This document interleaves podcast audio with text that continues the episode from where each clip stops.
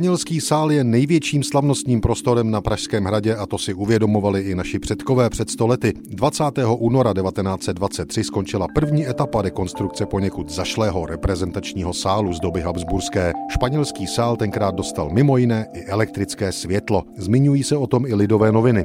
Španělský sál je čtyřicet osm metrů dlouhý a dvacet čtyři metrů široký. Galerie má tutéž délku, ale poloviční šíři. V obou sálech je tři tisíce žárovek. A právě dvacátého února devatenáct set dvacet tři pozvala správa Pražského hradu zástupce parlamentu, ministerstev, umělců a tak dále na první veřejnou prohlídku z rekonstruovaného španělského sálu a přilehlé galerie, taktéž opravené. Oba sály opravovaly se až dosud čtyřikrát, čteme referát Lidových novin. Dnešní, tedy pátá úprava, zajistila základy, vystužila pilíře a zdi, opravila štukové výzdoby obou sálů, provedla elektrické osvětlení, ústřední topení a větrání celého traktu, aniž umělecká výzdoba a výprava sálů byla touto úpravou nějak změněna. Tato práce, zdánlivě nevelká, byla velmi svízelnou a proto vyžádala si i značný náklad. Tak se při provádění zjistilo, že pilíře a základní zdi pod sálem španělským ze strany severní a západní byly jednak působením spodní vody, jednak dlouholetým užíváním těchto objektů za stáje tak poškozeny, že bylo nutno celé veliké partie prohnilých základů odstraniti a nahraditi zdmi novými.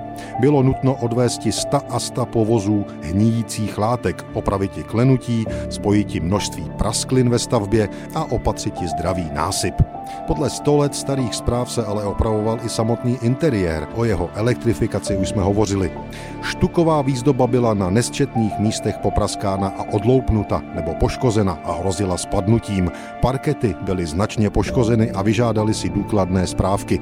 Zavedení ústředního topení bylo stíženo i tím, že nebylo plánu hradu Pražského, což zavinilo mnohde nejen konstrukční potíže, ale i změny v původním projektu. Oba sály, tedy španělský a galerie, je úplně bílé s tisíci malých žárovek na těžkých mosazných lustrech, působí nádherným, přímo oslňujícím dojmem.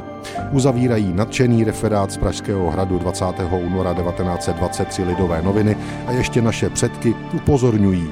Obnovené sály budou poprvé od polovice března tohoto roku denně přístupny obecenstvu za vstupné jedné koruny československé.